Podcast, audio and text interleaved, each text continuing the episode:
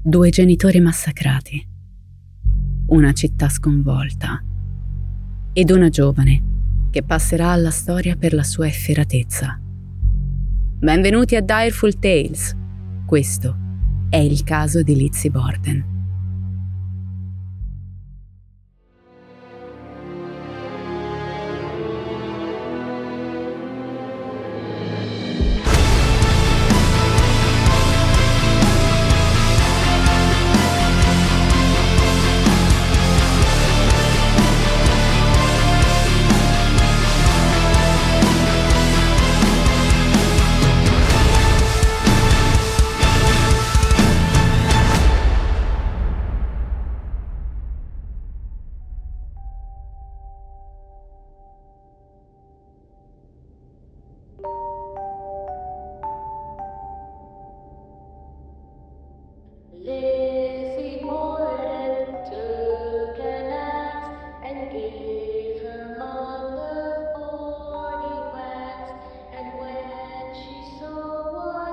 Lizzie Borden prese un'ascia e diede a sua madre 40 colpi.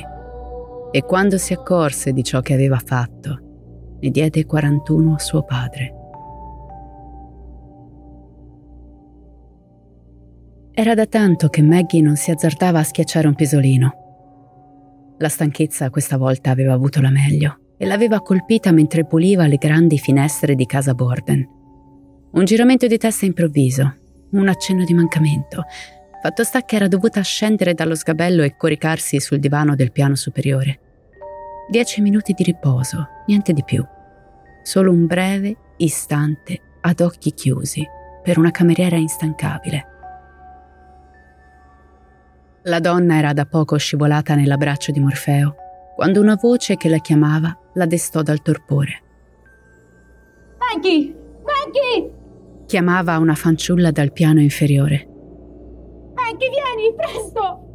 Papà è morto! Qualcuno è entrato e l'ha ucciso!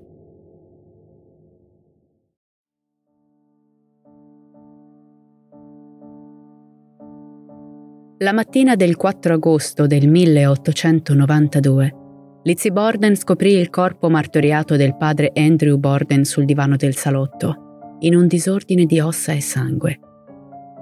Sembrava che Andrew fosse stato colto alla sprovvista e la brutalità con cui è stato massacrato era particolarmente aberrante. Lizzie chiamò la cameriera dei Borden, Bridget Sullivan, detta Maggie, dopo aver scoperto il corpo del padre e ordinò alla donna di andare subito dal dottor Barry Bowen, medico di Lizzie, e di condurre lui e la vicina di casa, la signora Adelaide Churchill, all'abitazione, immantinente. La signora Sullivan si tolse il grembiule e uscì di corsa, tremando per la visione di quello scempio che una volta era il suo datore di lavoro, il signor Andrew Borden. Raggiunse il dottor Bowen e la signora Churchill e insieme tornarono all'abitazione. Una volta dentro la residenza, la signora Churchill emise un gemito di disperazione alla vista del padrone di casa con il volto maciullato. L'uomo era semidisteso sull'elegante divano, vestito nel suo solito abito da giorno le stivali ancora ai piedi e la testa sul cuscino. Pareva addormentato, se non fosse stato per l'evidente squarcio sul volto che gli aveva cancellato i connotati. Il dottor Bowen non ritenne necessario constatare l'evidente decesso e convocò immediatamente la polizia presso il 92 di Second Street di Fall River, in Massachusetts. Nel frattempo la signora Churchill, in compagnia di Maggie, salirono le scale che conducevano alla camera da letto e con orrore rinvennero un corpo supino sul pavimento, le braccia all'altezza della testa, il vestito chiaro zuppo di sangue. Il cadavere della signora Abby Borden, a cui qualcuno aveva spaccato la testa di netto, sorprendendola mentre era intenta a pulire il comodo e la camera da letto padronale. Una volta arrivata, la polizia perquisì la residenza dei Borden alla ricerca di un intruso gli agenti infatti erano convinti che in qualche modo il responsabile potesse trovarsi ancora all'interno dell'abitazione. Dividendosi, perquisirono ogni anfratto e pur non trovando assassini nascosti sotto al letto, visitarono le varie stanze della casa e rinvennero due accette, due asce e una testa d'accetta con il manico spezzato. La rottura sembrava recente E questa scoperta portò la polizia a credere che fosse proprio quella l'arma del delitto. Eppure, nessuna delle lame in questione presentava tracce di sangue. In effetti, esso era presente in grossa quantità solo sui cadaveri. Nel frattempo la notizia del brutale attacco raggiunse tutte le porte di Fall River, lasciando sgomenti i cittadini che si radunarono in una piccola folla curiosa fuori la residenza dei Borden. In poco tempo i più insolenti, noncuranti del perimetro imposto dalla polizia e avidi di curiosità morbosa, si ritrovarono a passeggiare tranquillamente all'interno dell'abitazione, come se stessero visitando un museo dell'orrore, inquinando inevitabilmente la scena del crimine. Con loro e i giornalisti, come sciacalli, invasero la residenza e cominciarono a fare ipotesi su cosa fosse successo esattamente quella mattina. In questo quadro da capogiro non fu da meno la polizia, che permise alla famiglia di pulire la casa fino a rimuovere il sangue intorno ai cadaveri, rendendo completamente inutile ogni tentativo di indagine scientifica. Inoltre nessuno dei brillanti agenti intervenuti sul posto pensò ad analizzare i vestiti e le mani di coloro che erano presenti in casa al momento dei delitti. Gli investigatori giunsero comunque alla conclusione che l'assassino dovesse essere necessariamente un abitante di casa Borden. Poiché Emma, la sorella maggiore di Lizzie, si trovava a casa di un'amica a Fort Haven, venne eliminata subito dalla lista dei sospettati, così come Maggie Sullivan, la cameriera, che al momento degli omicidi stava schiacciando un pisolino. Inevitabilmente l'attenzione si concentrò sulla giovane Lizzie, che in meno di 48 ore diventò il fulcro dell'indagine, regalando ai giornali locali gli amatissimi titoloni da prima pagina che associavano al suo volto l'attributo di assassina.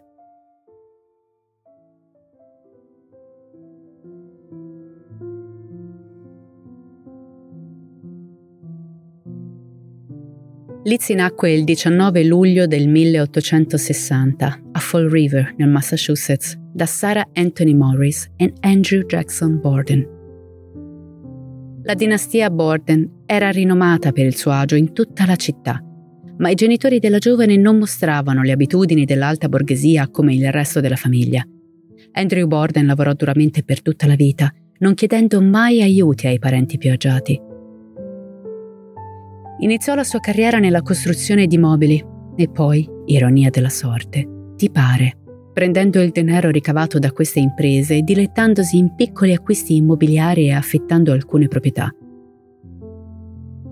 Andrew Borden passò poi a dirigere una banca e al momento della sua morte la sua fortuna fu valutata in oltre 300.000 dollari, paragonabili a 10 milioni di dollari attuali. Anche se Andrew Borden potrebbe essere tranquillamente classificato come ricco secondo gli standard odierni, considerando la sua giovinezza di duro lavoro e fatica, era noto per essere molto frugale. La casa in cui viveva al 92 di Second Street non aveva l'impianto idraulico interno né l'elettricità, beni che le persone con la sua ricchezza potevano permettersi molto facilmente. La prima moglie di Andrew, Sara, spirò quando Lizzie aveva solo due anni. Sara fece promettere a Emma, sorella maggiore di Lizzie di dieci anni, di prendersi cura della piccolina. Emma accettò doverosamente il ruolo attribuitogli dalla dolce mamma, ma tre anni dopo la morte di Sara, un'altra donna varcò la soglia della sua casa. Abby Darcy Gray, la nuova sposa di Andrew Borden. Un matrimonio che Lizzie credeva fosse stato contratto solo con lo scopo di ottenere le ricchezze del padre. Lizzie non sciolse mai il suo nodo in gola nei confronti di Abby, riferendosi sempre alla donna chiamandola signora invece di madre, ed era noto a tutti che il rapporto tra le due fosse quantomeno gelido. Maggie Sullivan, dopo gli omicidi, dichiarò alla polizia che Emma e Lizzie mangiavano raramente con Andrew e Abby. Le giovani infatti provavano risentimento nei confronti del padre sviluppato a seguito di alcuni beni immobili dati in dono a vari membri della famiglia di Abby, tra cui la donazione di una casa alla sorella della moglie. Per placare i malumori all'interno della famiglia, Andrew cedette una casa in affitto a Emma e Lizzie, che l'acquistarono dal padre per un simbolico misero dollaro. Poche settimane prima dell'omicidio, tale immobile fu rivenduto dalle figlie al padre con un bel profitto di 5.000 dollari. Prima della vendita a Andrew, Liz e Emma si godettero il modesto reddito da affitto che la casa generava, ma questo non allentò affatto le tensioni in casa Borden. Ancora una volta, per tranquillizzare l'irrequieta Lizzie, nel 1890 Andrew la spedì in viaggio in Europa con alcuni parenti provenienti dalla zona collinare, la parte elegante della città che i Borden più benestanti abitavano, ma Lizzie tornò ancora più frustrata di prima. Per tutto il tempo i cugini le fecero pesare le differenze sociali, giudicandola per il modo in cui viveva rispetto a loro. Un vero peccato, visto che il viaggio in Europa era un'occasione d'oro per vedere il mondo, dato che la quotidianità di Lizzie si limitava a vederla in chiesa e a insegnare alla scuola biblica. Molto presto le sorelle vennero tagliate dalla società di Fall River e al ritorno di Lizzie dall'Europa strani avvenimenti iniziarono ad affliggere la famiglia Borden. Nel giugno del 1891 qualcuno, approfittando dell'assenza dei padroni di casa, entrò nell'abitazione per rubare. Il ladro fu molto silenzioso, in quanto Lizzie, Emma e persino Maggie non sentirono mai nessuno entrare o uscire dalla casa. Il ladro riuscì a infilarsi nella stanza padronale e a rubare alcuni contanti e i gioielli della signora Abby. All'arrivo della polizia, fu Lizzie ad accompagnarli di stanza in stanza e fu proprio lei a far notare agli agenti una zanzariera sulla finestra che era stata strappata con un chiodo. Dalle indagini emerse che nessuno poteva aver avuto accesso all'abitazione e anche per quell'evento la polizia sospettò di Lizzie. Da quel momento in poi tutte le porte della casa di Borden furono chiuse a chiave. Persino Andrew iniziò a serrare la porta ogni giorno prima di uscire per andare al lavoro. Lentamente, Fall River iniziò a far sempre più caso agli atteggiamenti della giovane Lizzie, la quale si guadagnò il titolo di taccheggiatrice in breve tempo. Non furono poche, infatti, le occasioni in cui Lizzie rubava qualcosa e il commesso di turno prendeva nota degli oggetti sottratti, così che Andrew potesse ripagare il debito per gli articoli in un secondo momento. Lizzie Borden, la cleptomane di Fall River. Così veniva additata la ragazza mentre camminava per strada. Eppure, in quel volto candido, pareva nascondersi un ghigno ancora più oscuro e crudele. Si diffuse infatti la diceria che Lizzie avesse decapitato il gatto della matrigna e che Andrew Borden avesse sacrificato i piccioni che lei teneva nel fienile per vendicarsi. Ma queste voci non furono mai confermate nel corso della storia.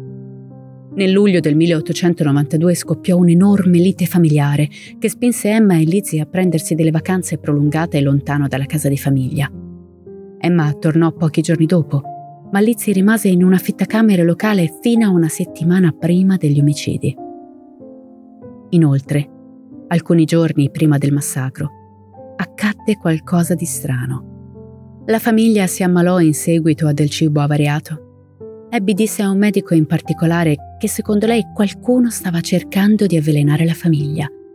I Borden si ripresero molto rapidamente, ma la sensazione di essere nel mirino di un misterioso sicario rimase ad aleggiare sopra le loro teste.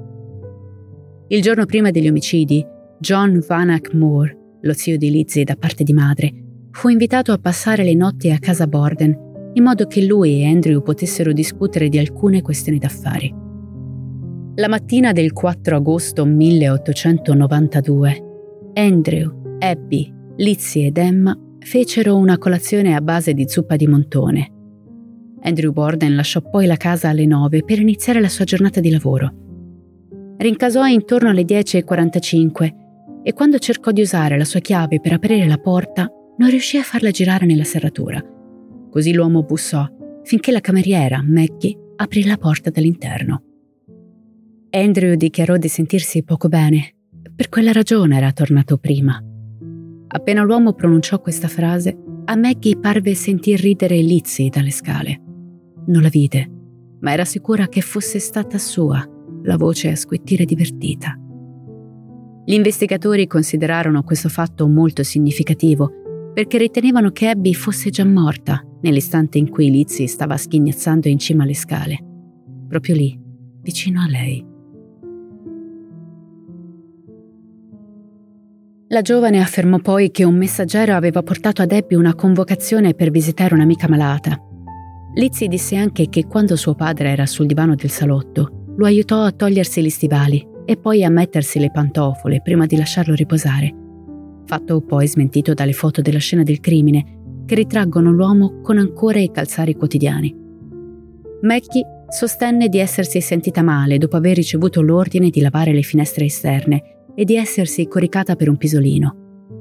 Fu svegliata dalla voce di Lizzie, che chiamandola dal primo piano le gridò Maggie, vieni presto, papà è morto, qualcuno è entrato e l'ha ucciso. Quando Maggie scese vide Andrew Borden disteso sul divano del salotto e notò con orrore che la sua testa sembrava un pasticcio maciullato. Quando Maggie e Churchill, la vicina della porta accanto, salirono le scale raggiungendo il pianerottolo del secondo piano, scoprirono il corpo di Abby che giaceva nella stanza dove giorni prima John Moore aveva passato la notte. Gli agenti furono chiamati alle 11.15 del mattino. La polizia di Fall River non aveva esperienza con indagini per omicidio. Il massimo con cui aveva a che fare erano prostitute e ubriachi Perciò all'epoca del massacro la scena del crimine fu invasa da curiosi. Si stima che più di mille persone si siano radunate intorno alla casa dell'orrore. Furono scattate fotografie dei corpi e la residenza fu perquisita, ma nel 1892 la polizia di Fall River non osava andare a cercare prove tra gli indumenti e gli oggetti privati femminili. Non era considerato educato. Alla domanda degli agenti alla giovane chi pensi abbia ucciso tuo padre e tua madre? Lizzie rispose immediatamente. Non è mia madre. Lizzie Borden raccontò i suoi spostamenti prima della scoperta del cadavere del padre. Questa mattina mi sono recata all'ufficio postale. Poi sono tornata e quando mio padre era incasato l'ho aiutato a togliersi le scarpe. Ha detto che doveva riposare, non si sentiva bene. Così sono andata a leggere il giornale nel fienile e sono rimasta lì per più o meno, credo, 20 minuti Tornando in casa l'ho trovato morto. Non ho visto nessuno né all'interno né in giardino. Ricordo solo di aver sentito un rumore indefinito mentre ero ancora nel fienile. Una settimana dopo la morte di Andrew e Abby Borden, il dottor Dolan, il medico legale, insieme al suo assistente Draper, svolsero le autopsie sulle vittime presso il cimitero di Oak Grove. Sul lato sinistro del corpo, soprattutto sulla testa e sul viso, gli alienisti notarono che Andrew Borden aveva subito ferite incise e una contusa che gli aveva penetrato il cervello. Andrew fu quindi ucciso da 11 profonde accettate, mentre Abby, sua moglie, da 18 colpi d'accetta, tutte diretti al cranio. La storia di Lizzie cambiò spesso. Le sue versioni divennero sempre più contorte, cucite ogni volta per adattarsi alla narrazione del momento.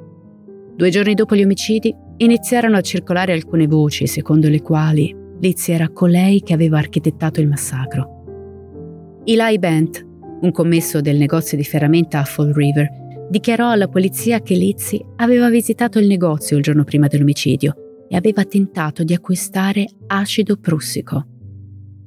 L'acido prussico, o più comunemente conosciuto come acido cianidrico, è un debole acido monobasico che a causa del suo alto potere tossico veniva impiegato in guerra.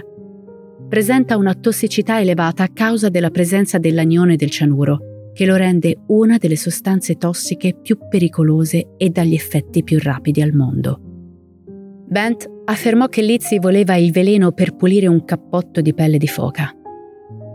La città era ormai convinta che la giovane fosse l'assassina dei suoi genitori ma a causa del trauma che Lizzie subì in seguito agli omicidi, Bowen le prescrisse della morfina, che la sedò notevolmente.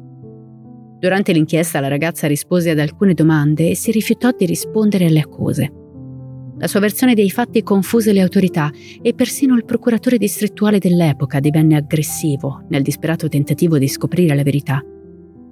A causa della sua incertezza considerata reticente, l'11 agosto del 1892 il procuratore Knowlton notificò a Lizzie un mandato d'arresto e la imprigionò immediatamente. Il 7 novembre il gran giurì si riunì e il 2 dicembre, dopo aver esaminato tutte le prove, Lizzie Borden fu incriminata per gli omicidi di Andrew e Abby Borden.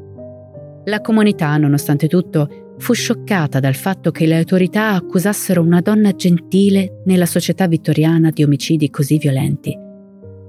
All'epoca Falls River non prevedeva alcuna sistemazione per le donne nel proprio carcere. Lizzie fu così trasferita alla prigione di Taunton, in Massachusetts, e lì rimase fino al processo.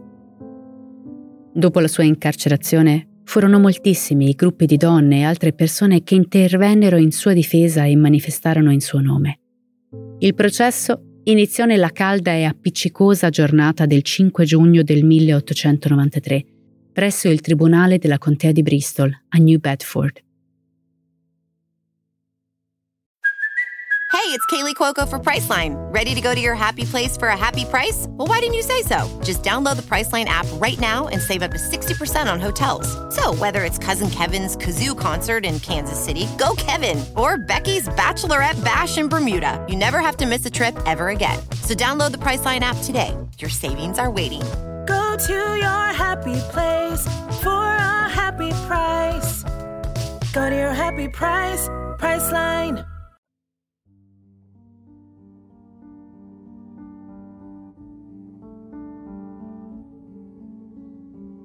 L'accusa era rappresentata dal procuratore distrettuale Knowlton e dal futuro giudice della Corte Suprema degli Stati Uniti, William Moody. Lizzie era rappresentata da quella che alcuni storici hanno definito il Dream Team del XIX secolo. La difesa era infatti composta da Andrew Jennings, l'avvocato della famiglia Borden, e da Melvin o Adam, l'ex governatore del Massachusetts. Gli avvocati della giovane fecero presente che cinque giorni prima del processo si verificò un altro omicidio a colpi d'ascia a Falls River e le indagini stabilirono che il colpevole non fosse un cittadino, ma qualcuno di passaggio. Era dunque così difficile immaginare che lo stesso omicida fosse passato prima da casa Borden. Durante il processo emersero storie contraddittorie tra due agenti di polizia che sostenevano di aver trovato il manico, ma che semplicemente si dimenticarono di recuperarlo e produrlo come prova. La signorina Alice Manley Russell, poi, una cittadina di Falls River, disse di aver visto Lizzie Borden bruciare un vestito sulla stufa della cucina l'8 agosto del 92 quattro giorni dopo l'omicidio. In quell'occasione Lizzie le disse che il vestito era stato rovinato quando vi aveva spennellato sopra della vernice per sbaglio. La signora Russell non riuscì a ricordare se la sostanza sopra l'abito fosse sangue o meno. Questo fatto fu però confermato dall'imbianchino, ma rimase un dubbio sull'indumento. Dove si trovava il vestito durante la perquisizione della casa da parte della polizia? Un altro importante punto di controversia si presentò quando l'accusa ripercorse la cronologia di Lizzie e la sua presenza nella residenza al momento dei fatti.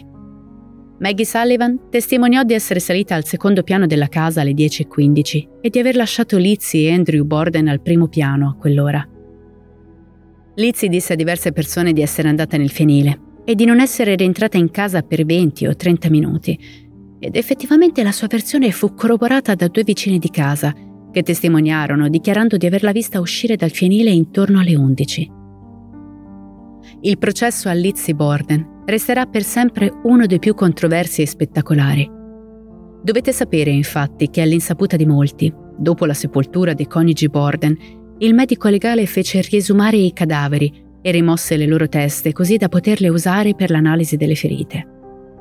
Ebbene, il primo giorno di processo, il procuratore Moody, con un gesto drammatico, aprì la misteriosa borsa con cui era giunto in aula quella mattina e con orrore della folla, da essa caddero i due teschi delle vittime. Gli storici e i ricercatori del caso dibattono ancora oggi sull'evento e se esso sia stato intenzionale o meno. Fatto sta che vedendo i teschi fu chiaro a tutti che l'accetta, che si presumeva essere l'arma del delitto, si inseriva nelle ferite con una certa precisione. Quando i teschi scivolarono fuori dalla borsa del procuratore, Lizzie svenne in un istante. Durante il processo l'accusa chiese di mettere tra le prove anche l'acquisto dell'acido, ma i giudici non accettarono la richiesta, essendo esso avvenuto in un momento antecedente agli omicidi. L'esposizione dei teschi e la reazione di Lizzie a questi convinsero alcuni che la giovane potesse essere stata istruita dai suoi avvocati.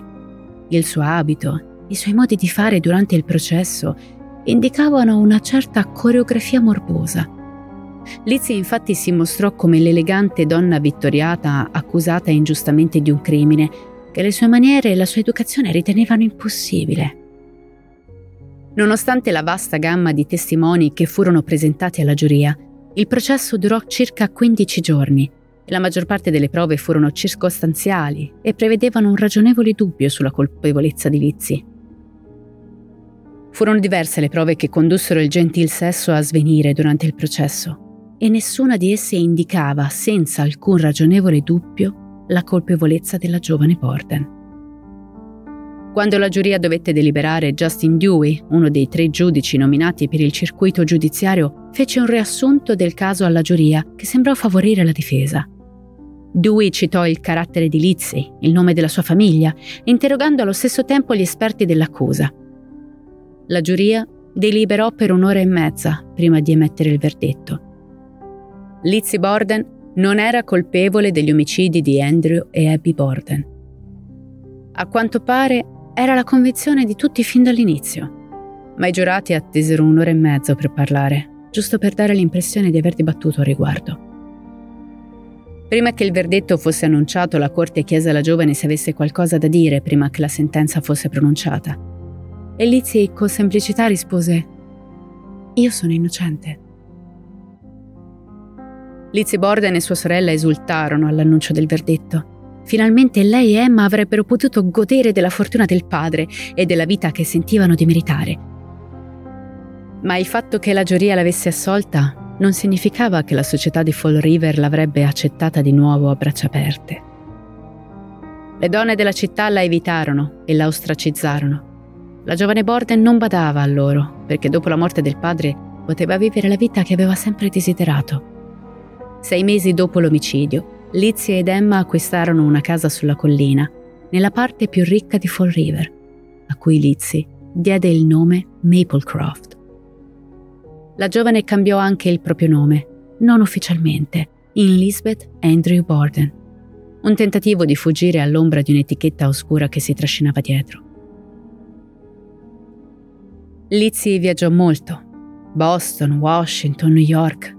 In uno dei suoi viaggi a Boston nel 1904 incontrò un'attrice di nome Nancy O'Neill, il cui vero nome era Gertrude Lamson. Le due donne divennero molto intime e le voci che circolarono successivamente additarono le due donne come lesbiche meretrici. In una piccola città come Fall River, le attrici e i membri del teatro avevano una posizione sociale leggermente superiore a quella delle prostitute gli storici hanno teorizzato che sia stato questo il tema della discussione tra Lizzie e sua sorella, dopo la quale Emma si trasferì da Maplecroft e lasciò Lizzie da sola. Lizzie Borden fece periodicamente notizia e fu persino accusata di aver rubato alcuni quadri di porcellana da una galleria della città, ma risolse la questione prima che potesse degenerare in scandalo. Nel 1927 Lizzie Borden morì di polmonite.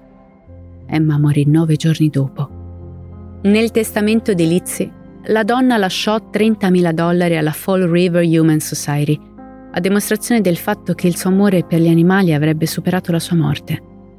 La donna non mancò di occuparsi generosamente anche della sua servitù, ma lasciò sua sorella senza il becco di un quattrino. Qualche anno dopo il suo decesso, l'infermiera che si occupò di lei dopo l'intervento alla cistifellea affermò che Lizzie gli aveva confessato di aver avuto un fidanzato che Andrew Borden disprezzava, l'uomo che secondo Lizzie commise gli omicidi. Questa storia però non è mai stata confermata. Nel corso degli anni si è tornato spesso a interrogarsi sul perché Lizzie Borden avrebbe commesso atti così orrendi. E tra le varie teorie, una distruggerebbe la reputazione del vecchio Andrew, accusandolo di una possibile relazione incestuosa tra lui e le figlie. Nel 1997 gli studenti della Stanford Law School decisero di sottoporre il caso di Lizzie Borden a un nuovo processo, con il pubblico dell'evento che fungeva da giuria, e ancora una volta la dichiararono non colpevole. Nel corso degli anni si sono susseguite molte ipotesi sulla vera natura degli omicidi dei Borden. Alcuni sostengono che Lizzie e Maggie Sullivan commisero gli omicidi da sole e che la rabbia omicidia scoppiò il giorno in cui Abby le sorprese in atti intimi. Alcuni storici affermano invece che fu John Moore a uccidere Andrew e Abby Borden a causa di alcuni loschi affari. una cosa è certa, soprattutto per quanto riguarda la morte di Andrews. L'uomo era vivo quando Lizzie andò nel fienile ed era morto al suo ritorno. Lizzie non reagì mai alla scoperta del corpo del padre in un modo tipico dei costumi del XIX secolo. Altri che osservarono il caso da vicino non riuscivano a credere che Lizzie non fosse mai svenuta come una donna di buona famiglia alla vista di uno spettacolo così orribile. Altri ancora si chiedono se non fosse tutto un piano della cameriera o addirittura se non sia stato veramente un esterno a introdursi in casa a massacrare i Borden. Forse qualcuno assoldato da un membro della famiglia. Ci sono state diverse rappresentazioni del famoso caso Borden nel corso degli anni. Infatti nel 1975 Elizabeth Montgomery ha interpretato Lizzie Borden nella leggenda di Lizzie Borden. E se il nome di questa attrice non vi ricorda niente, forse nominarvi Vita da strega vi rinfrescherà la memoria. Piccolo fun fact. La Montgomery era imparentata alla lontana con Lizzie Borden. Nel 2014 toccò alla bella Cristina Ricci interpretare la Borden e nel 2017 è stato distribuito un film intitolato Lizzie, ma mi sento di dire in un modestissimo parere che debba ancora uscire un film in grado di rappresentare questa vicenda basandosi sui fatti, forse perché di fatti accertati ce ne sono ben pochi. Di Lizzie Borden resta una filastrocca che per quanto inesatta e ingiusta possa essere, fa comprendere quanto macabra e oscura sia la sua storia. Per oggi mi fermo qui. Sappiate che stiamo per annunciare una grossa novità e che lo faremo su Instagram, quindi vi invito a seguirci sul nostro profilo Direful Tales. Vi ricordo anche che gli episodi sono disponibili senza interruzioni pubblicitarie sul nostro Patreon, del quale vi lascio il link in descrizione. Per quanto riguarda i live, riprenderemo in primavera e saremo a Milano e Verona. Appena avremo dettagli e location ve lo faremo sapere sempre su Instagram, quindi sapete già cosa fare. Se avete un locale e volete ospitare un nostro live, scriveteci una mail a direfultales.gmail.com.